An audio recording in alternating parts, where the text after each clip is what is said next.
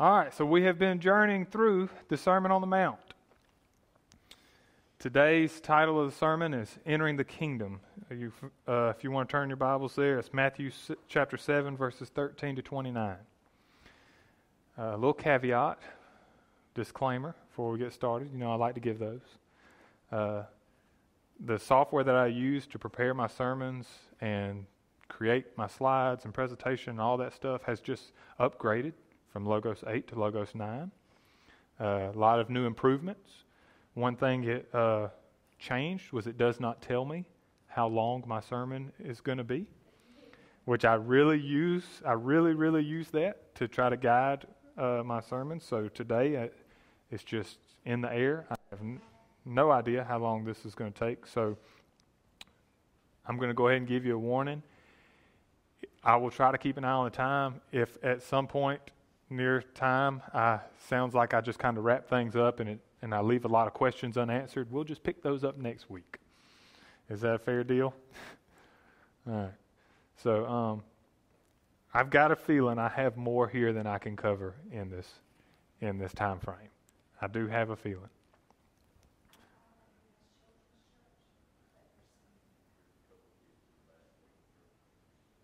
Okay.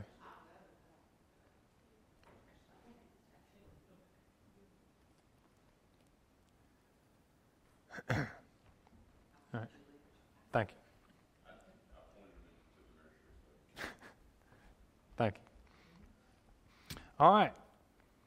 But yes, I do have a feeling, even though it didn't give me a time frame, I do have a feeling this is quite a long sermon. So I will try my best to see if I can find a good stopping point. And then we will, that just leaves you on the hook, and it makes you look forward to next week even more. So, all right.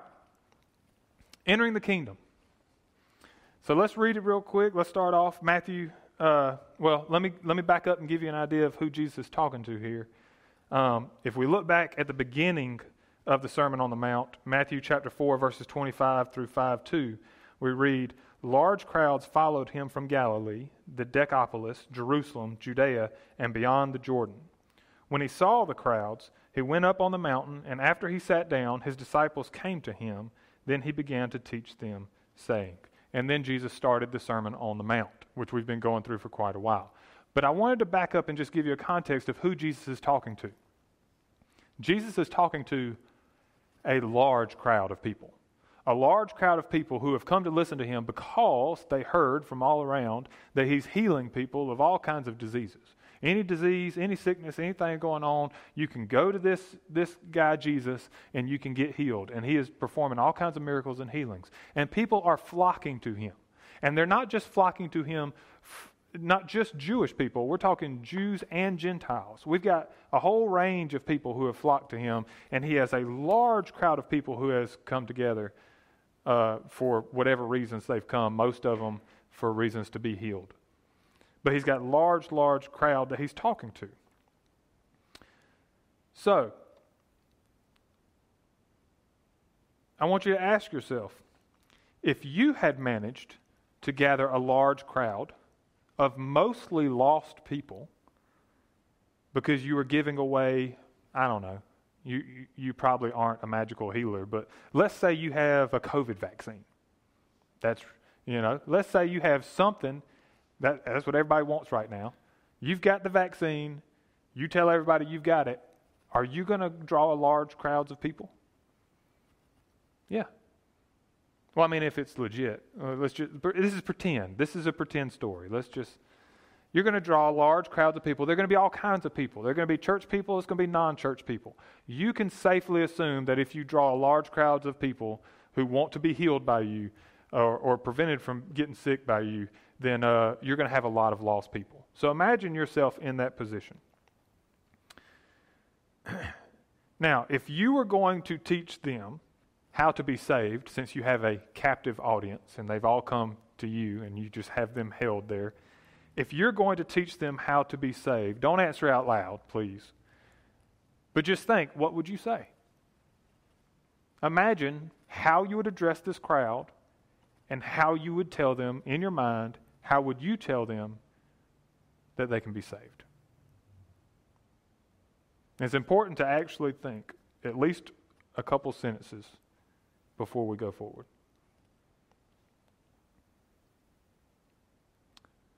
Now let me ask you these questions. This is not what you thought, but let me just ask you, if you had time to teach them how to be saved, would you at some point, would you tell them that it's easy to get to heaven or that it's difficult to get to heaven? Don't answer out loud. Matter of fact, I'll just go ahead and tell you for the rest of this sermon, do not answer out loud. In your mind, would you tell them it's easy to get to heaven or difficult to get to heaven? Would you say or think that most people will go to hell and it's hard to get to heaven and only a few will make it into heaven? Would you tell them that you'll be able to tell if people are going to heaven or hell by the way they live? Would you make that statement? I can tell if people are going to go to heaven or hell by the lifestyle they live.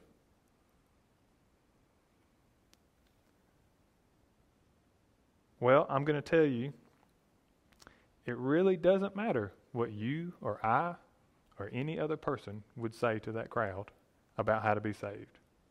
What matters is what Jesus actually said to the crowd that had gathered to him.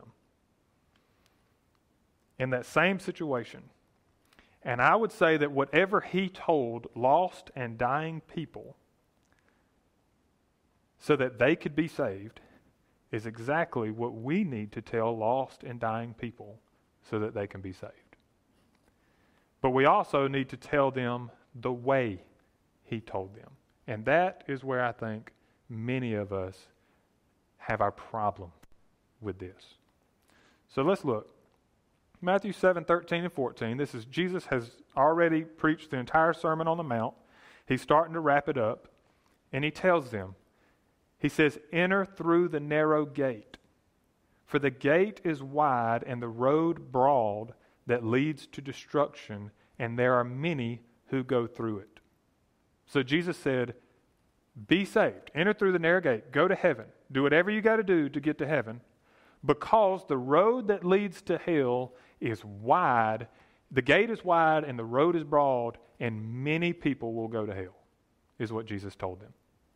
And then he said, how narrow is the gate and difficult the road that leads to life, and few find it. So he said, the gate into heaven is narrow, and the road to get there is difficult, and few will find that gate. So Jesus told the large crowd, most people will go to hell. Only a few will find the gate into heaven, and it's a difficult road to get there. Do you believe that's true? Like I said, for the rest of the sermon, don't answer any of these out loud. But ask yourself honestly, do you believe that's true? Do you believe that most people will go to hell? And in comparison, only a few will go to heaven. Do you believe that it's difficult to get to heaven? Do you believe that? If you don't, why? It's important to ask yourself as a follower of Christ if you don't believe that what he said is true. You need to ask yourself. You need to ask yourself, why don't you believe it? I don't believe any one of us in this room would actually say out loud that we don't believe Jesus was right. I haven't had that conversation with a church member yet.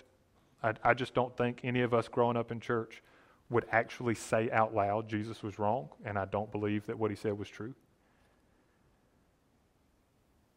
But you have to be honest with yourself. Do you believe the statement he made is true or not? And if you don't, you have to ask yourself, why do I not believe it when Jesus said it? Why do I not believe it? I will say, you need to ask yourself, because your relationship with Jesus is not going to be a very healthy relationship if you don't believe him. Now, let's say you believe almost everything else he said, but there are only a couple things he said that you really don't believe, At the very least, that will cause you great angst and internal conflict. Let's say you believe everything else Jesus taught, you just don't believe that most people are going to go to hell and that it's actually difficult to get to heaven. Let's say you just don't believe that one thing that he taught. At the least, that's going to cause you a lot of internal conflict, especially if the only couple things that you don't believe are in fact his teachings about salvation. Those are the most important teachings he gives us. How to be saved, how not to be saved. And if you don't believe what he taught, you're not going to turn around and share the same thing with others. If you don't believe it, you're not going to tell anybody that.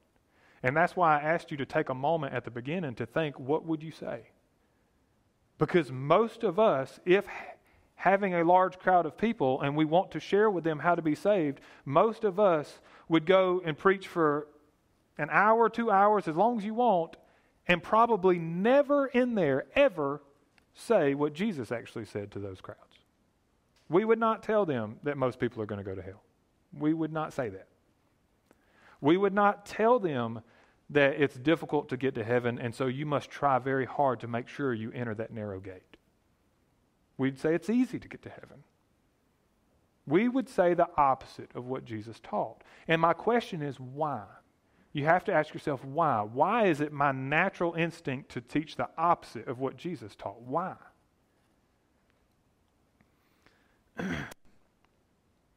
If we go around telling people that it's easy to get to heaven when it's not, then we set them up for failure. We do.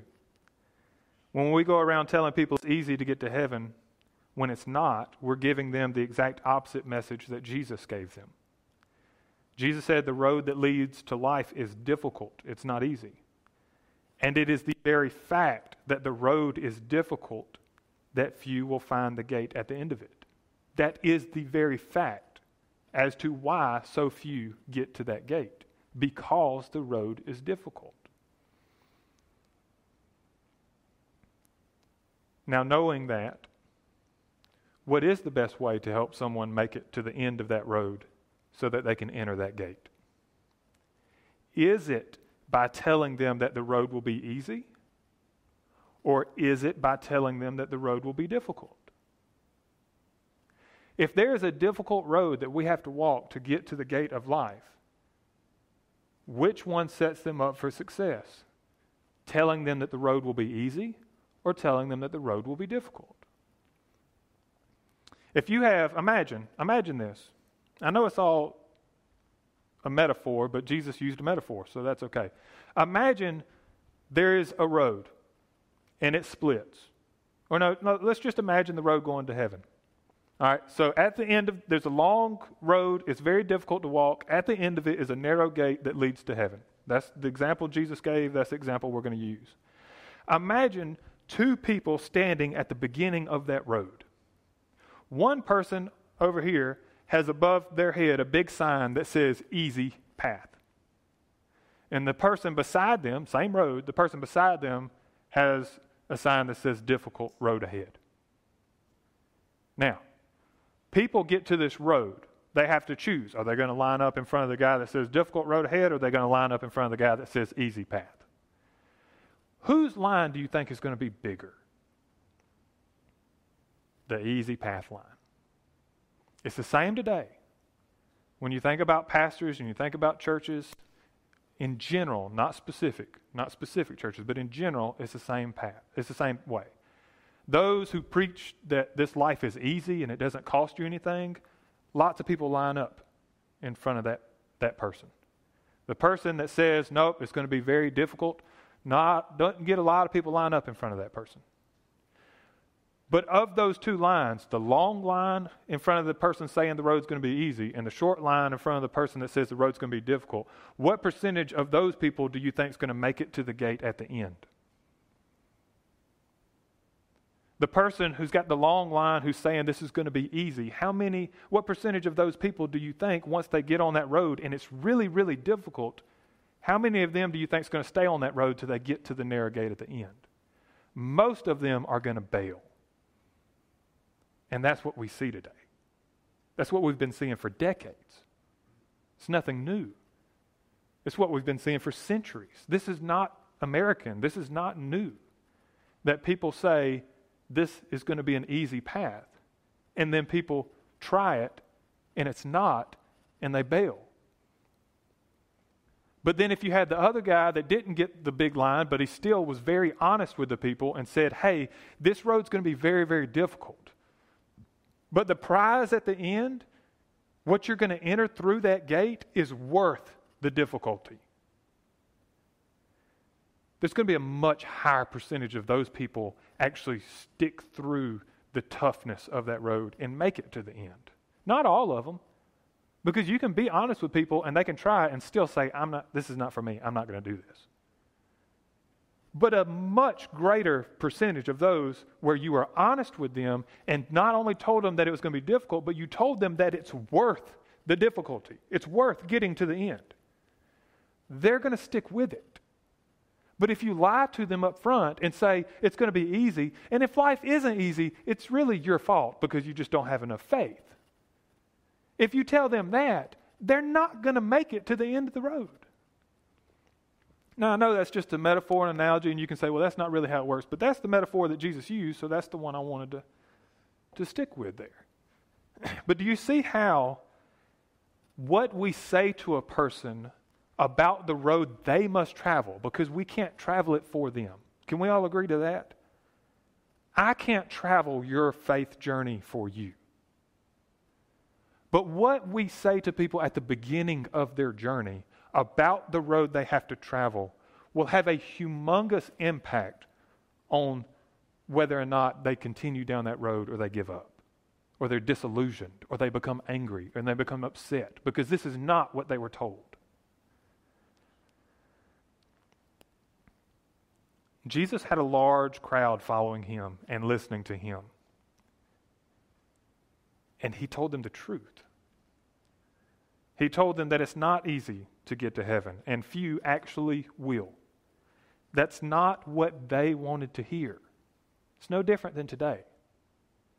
Today, that's not what people want to hear. But in Jesus' day, the large crowd that came to him, that's not what they wanted to hear either. That's not what anybody ever wants to hear. Let's look at Luke real quick. Somebody asked Jesus point blank if only a few people are going to be saved, and this is how he responded. Luke 13:22-30. He went through one town and village after another, teaching and making his way to Jerusalem. Lord, someone asked him, are only a few people going to be saved? Now, you ask yourself, why did he ask this question? He probably asked this question because Jesus was honest about the difficulty of becoming saved. And at that point, he realized in his mind, well, I'm looking around, and that doesn't seem to describe most people. Like what you're saying, that God's law, that we, if we sin, that we're in trouble, and we're going to be judged, and we're going to be found guilty. I'm looking around, and we're all guilty. We're all guilty. So he asks, are only a few people going to be saved? And this is how Jesus responded. He said, make every effort to enter through the narrow door, because I tell you, many will try to enter and won't be able once the homeowner gets up and shuts the door. What does that mean? It means when you die. Once you die, you don't get another chance. You have to make the decision now.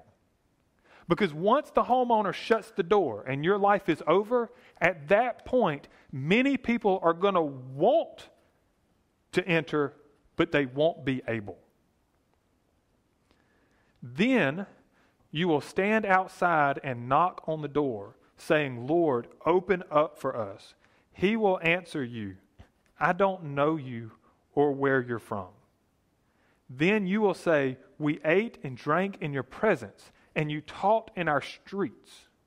But he will say, I tell you, I don't know you or where you're from. Get away from me, all you. Do you see this? Evildoers. What does that describe? Those who don't repent. Those who don't repent of sin. Those who continue to do evil.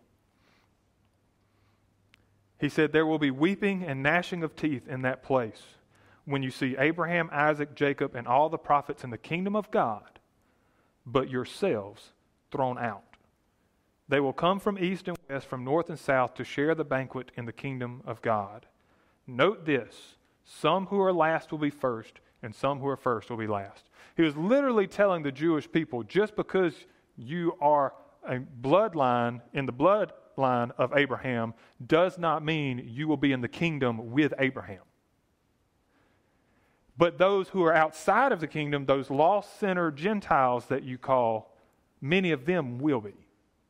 And he's trying to wake them up. But you see what he does. He doesn't avoid mentioning hell.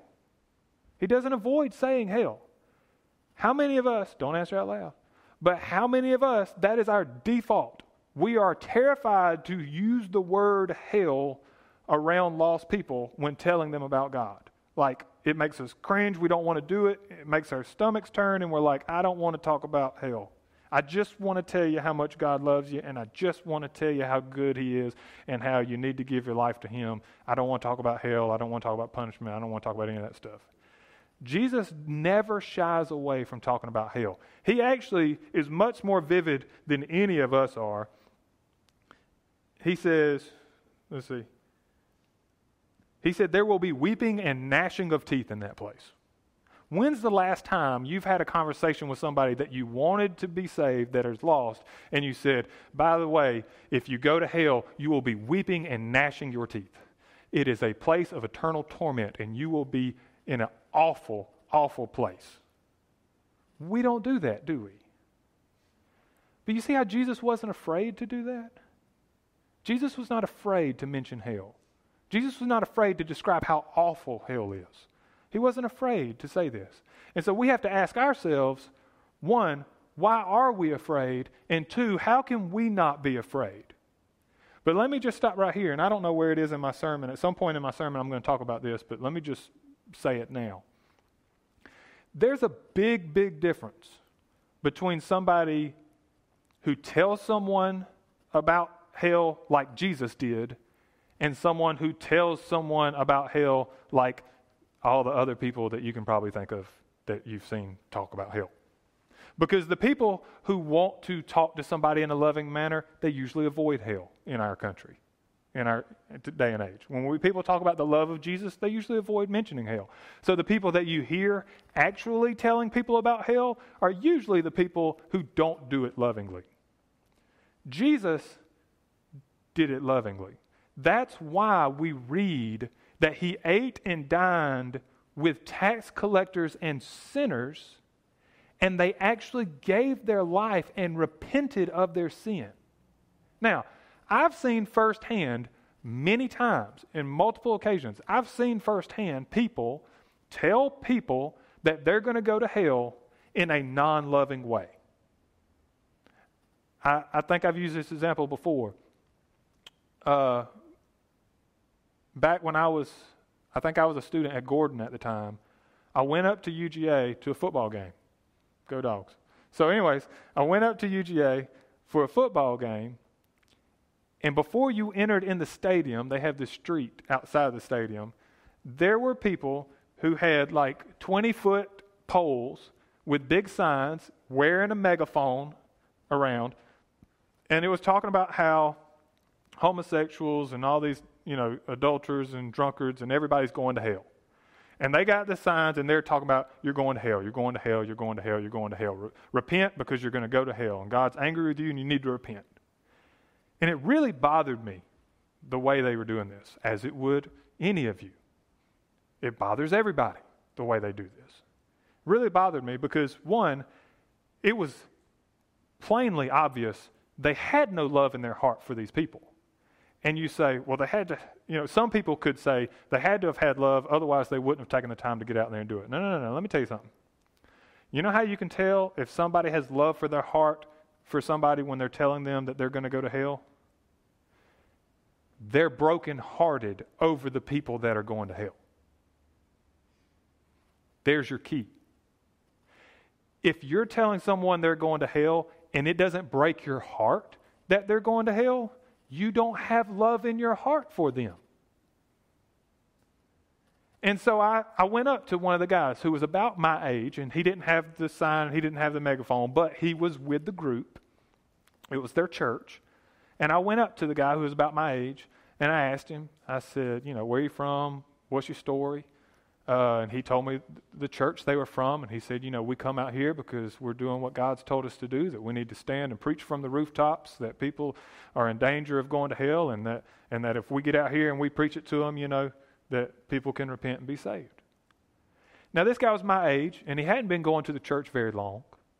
I don't remember. I want to say it was 2 or 3 years he'd been in the church, but anyways, he was genuinely convinced this is exactly what God wanted him to do, and apparently this is how God wanted him to do it. And so I just asked him a simple question. I said, well, look, I believe in God. I believe that what he said is true, all this stuff. Let me ask you a question. How many times have y'all been doing this? And he said, for however many years they've been doing it.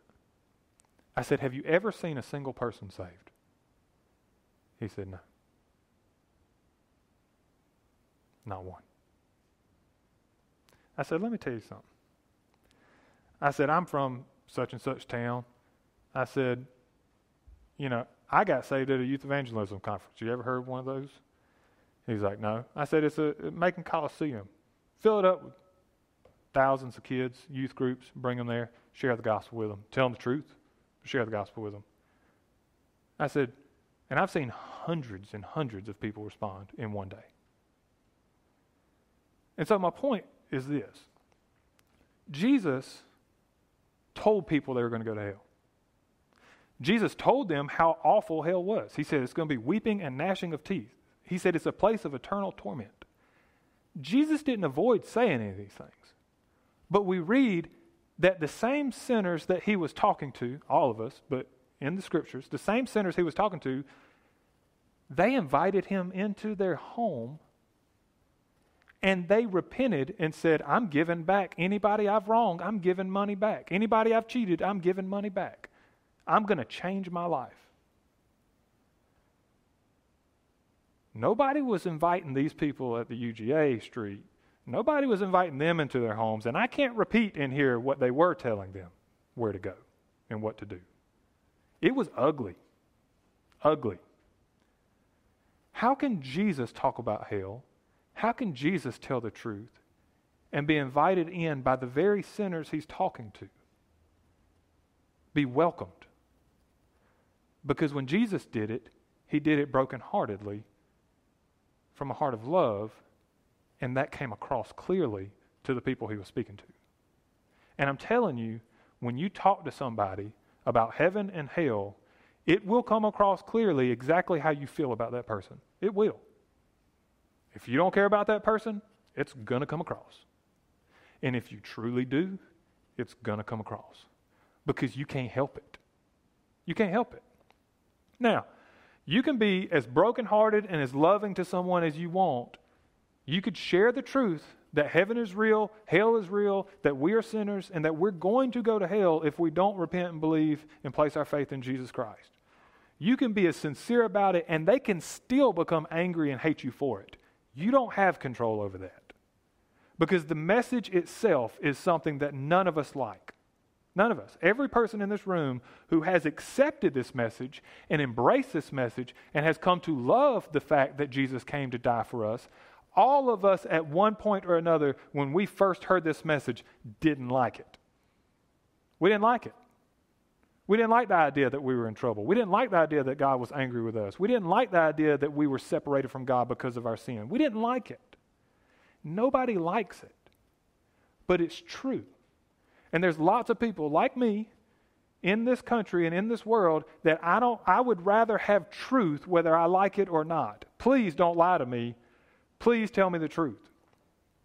If I go to a field, and I believe you would all agree with me on this, if I'm walking and I come to a field, and let's say it's a desert land area, and somebody has placed stepping stones from one side to the other side. Now, my goal is I'm planning on going to the other side of this open area, And there's a little pathway that goes across from one side to the other, but the pathway is real crooked. It's not straight. Well, I have two options. I can walk the path, or I can just walk across the dirt. What am I going to do? I'm probably just going to walk across the dirt. I'm not going to waste time walking on an uneven, crooked path. If there's no trees, nothing in my way, I'm just going to walk straight across.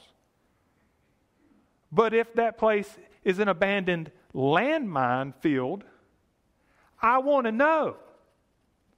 I want to know that somebody went out there with metal detectors and placed a safe path, even if it's crooked and crazy. I want to know that they went through and found a safe traveling path and placed stepping stones that you could walk across. And if you stay on that path, you won't blow yourself up. But if you get off that path, you run the risk of blowing yourself up. I'd like to know. Will I like the idea of hearing that if I step off the path, I'll blow myself up? Not a good feeling. Doesn't make me happy. Don't like to hear that I might kill myself by walking off the path. But I want to know. Why? Because my life's at stake. I would be angry for you for not telling me. Very angry. But yet when we take physical death, everybody agrees. When we take spiritual death, then everybody doesn't agree. Then people really do get angry for you telling them that they're going to die if they don't get on the straight and narrow path that starts with Jesus and ends with Jesus. Then they get angry. Why? Because many of them don't believe that God's real. They don't believe that they're going to step on a landmine. They don't believe that they're going to die. And you can't control that. You can't help that. You have no control over that. But if you love them, you have to tell them. Jesus loved them. He had to tell them. If we love them, we have to tell them. Because if you don't tell them the truth, if you don't tell them about hell, if you don't tell them that that it's a difficult road to get to a narrow gate that most people won't go through, if you don't tell them, how can they get there? How can they walk that path? How can they make it to life? And if you truly love them, and this is not easy, nothing I'm saying is easy, but it's true. If you truly love them, you will be willing to end your relationship with them. Knowing, if I tell them the truth, they will never talk to me again. If you truly love them, you will be willing to do that. I'm going to tell you the truth because it's your only hope of salvation, even if you never talk to me again. And if that's a burden on your heart that you really don't want that person to abandon their relationship with you, if you really do care about that person, when you tell them, that's going to come across. Does it mean that they'll forgive you? It doesn't mean that. You can't control how people react. But they'll know that you did it from a heart of love because it'll come across in your voice. It'll come across in your compassion for that person. And if you don't care and you just tell them nonchalantly because you really don't care, that's going to come across too. And that's what we've seen too much of. That's what has driven us to this. That's why, I give out gospel tracts that talk about a terrible place called hell on the back of the gospel tract. That you're going to go to a terrible place called hell. Do you know how many people, Christians, not just lost people, Christians, who say, you should not give those tracts out? Because that's just going to push people away. They don't need to hear about that. They just need to hear about how much God loves them. They don't need to hear about the stuff that's going to push them away. I'm sorry. But I love them too much to not tell them they're going to die. I love them too much.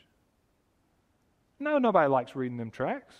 Hey, you're going to go to a terrible place called hell. Woo! Nobody does that. Nobody. Nobody likes to hear it. But it's only through the truth that people can then say, I'm in trouble. And you know what? It's right. I am a sinner. I don't feel connected to God.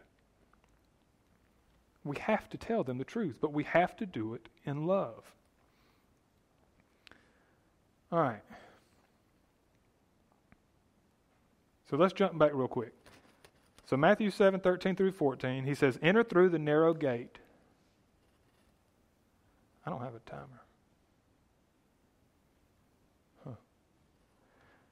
All right. "Enter through the narrow gate, for the gate is wide and the road is broad that leads to destruction, and there are many who goes through it. How narrow is the gate and difficult the road that leads to life, and few find it." And then he goes on to say, "Be on your guard against false prophets who come to you in sheep's clothing, but inwardly are ravaging wolves. You'll recognize them by their fruit. Are grapes gathered from thorn bushes or figs from thistles? In the same way, every good tree produces good fruit, but a bad tree produces bad fruit. A good tree can't produce bad fruit, neither can a bad tree produce good fruit. Every tree that doesn't produce good fruit is cut down and thrown into the fire, so you'll recognize them by their fruit. Not everyone who says to me, 'Lord, Lord,' will enter the kingdom of heaven, but only the one who does the will of my Father in heaven.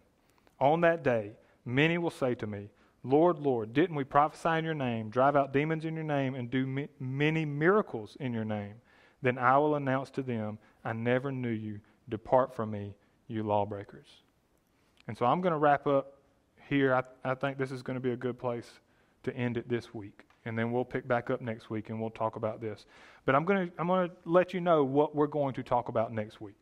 Okay? He said here, he said, "Not everyone who says to me, 'Lord, Lord,' will enter the kingdom of heaven." In other words, not everyone who calls Jesus their Lord is saved. Not everyone who says, "Jesus is my Lord," they're not all going to enter the kingdom. And then when they say, "Didn't we drive out demons in your name, prophesy in your name, do many miracles in your name," what he says is, it doesn't matter what miracles they do. Miracles don't matter. He said, "I will announce to them, 'I never knew you. Depart from me, you lawbreakers,' those who commit sin, live in sin." So this is what he says. Saying Jesus is your Lord does not save you. Miracles is not a sign that you are saved. But how you live, if you live in sin or don't, that is a sign of whether or not you're saved. And that's why we have this. Statement A. Paul said this in Galatians 2:16. He said, "A person is not justified by the works of the law, but by faith in Jesus Christ. Because by the works of the law, no human being will be justified." Now, the works of the law, that's following the law, the Mosaic law, right? Could Paul have been any more clear? No one is justified by the works of the law, because by the works of the law, no one can be justified. You cannot be saved by obeying the law, by living a good life. You cannot be saved by living a good life. Could that be any more clear? I don't think so. But then James says in James 2:24, a person is justified by works and not by faith alone. Some people struggle with this. Some people say, well, that's a contradiction. Paul says a person is not justified by the works of the law, but by faith in Jesus Christ, because by the works of the law, no human being will be justified. James says a person is justified by works and not by faith alone. Is that a contradiction? No. You say, how is it not a contradiction? You have to wait till next week. But it's not. And I'll just say this. Context is key. If I say the speed limit's 65, you say the speed limit's 45, that seems at face value to be a complete contradiction. But if we're standing beside different streets, we're both telling the truth. Context is key to understanding. What was Paul saying? What was James saying? We're going to talk about this relationship between faith and works next week, but I just wanted you to see that Jesus brings up how to be saved, and he talks about how to be saved, and he says, "Not everyone who says to me, 'Lord, Lord,' will enter that narrow gate into the kingdom. Only the one who does the will of my Father." Jesus says only those who actually obey his words, who actually obey and do the works of God, only they will enter the kingdom of God, but yet they're not saved by their works. And we're going to explain why that is and how that is next week, because if we preach any other gospel at the beginning of that narrow road, that difficult road that leads to a narrow gate, if we preach any other message than what Jesus and Paul and James and everyone else teaches, we will set people up for failure. We will make them believe that they're saved when they're not, or we will set them up to think this is easy when it's not, and people will walk away, they'll be disillusioned, they'll think God is mean, they'll think God is cruel, they'll think God is wrong, and they'll walk away from the faith. And we don't want to see that happen. Jesus didn't want to see it happen. We don't want to see it happen. So we're going to talk about that next week. But take away from this week, Jesus was not afraid to talk about hell to people so that they could be saved, because he did it from a heart of love. We can't be afraid to do the same. We can't be afraid to talk about hell, but we must do it from a heart of love. We have to. It's their only hope of salvation. Let's pray together. Father, this is not happy-go-lucky. These are not happy topics. These are not topics that make us feel good. These are not topics that really just boost us up and encourage us, but it's topics that you felt the need to address to a lost and dying people. And so, Father, we have to hold on to it just the same. We have to understand that we live in a world where we were lost and dying, and we still live in a world that is lost and dying, but that you have offered us the most amazing gift of life, that you have offered us eternal salvation, you yourself, a relationship with you forever, because you yourself came to this earth and died in our place so that we could be forgiven. Father, you do not want us to perish, but that you want all to come to repentance. And so, Father, we are thankful that you love us so much. We're also thankful that when you came and told us the truth, that when you told us that we were in trouble, that you told us that we were going to hell, but that you told us that there was a way that we could be saved and go to heaven with you forever. You told us from a heart of love. And the Scripture says, Romans 5:8, that you proved your own love for us, and that while we were still sinners and lost, you died for us. And Father, we cannot ever, for our entire eternity, thank you enough for your love for us. We just ask that you help us have that same love for others. Thank you, Father. Thank you for your love for us. In Jesus' holy and precious and eternal name we pray. Amen.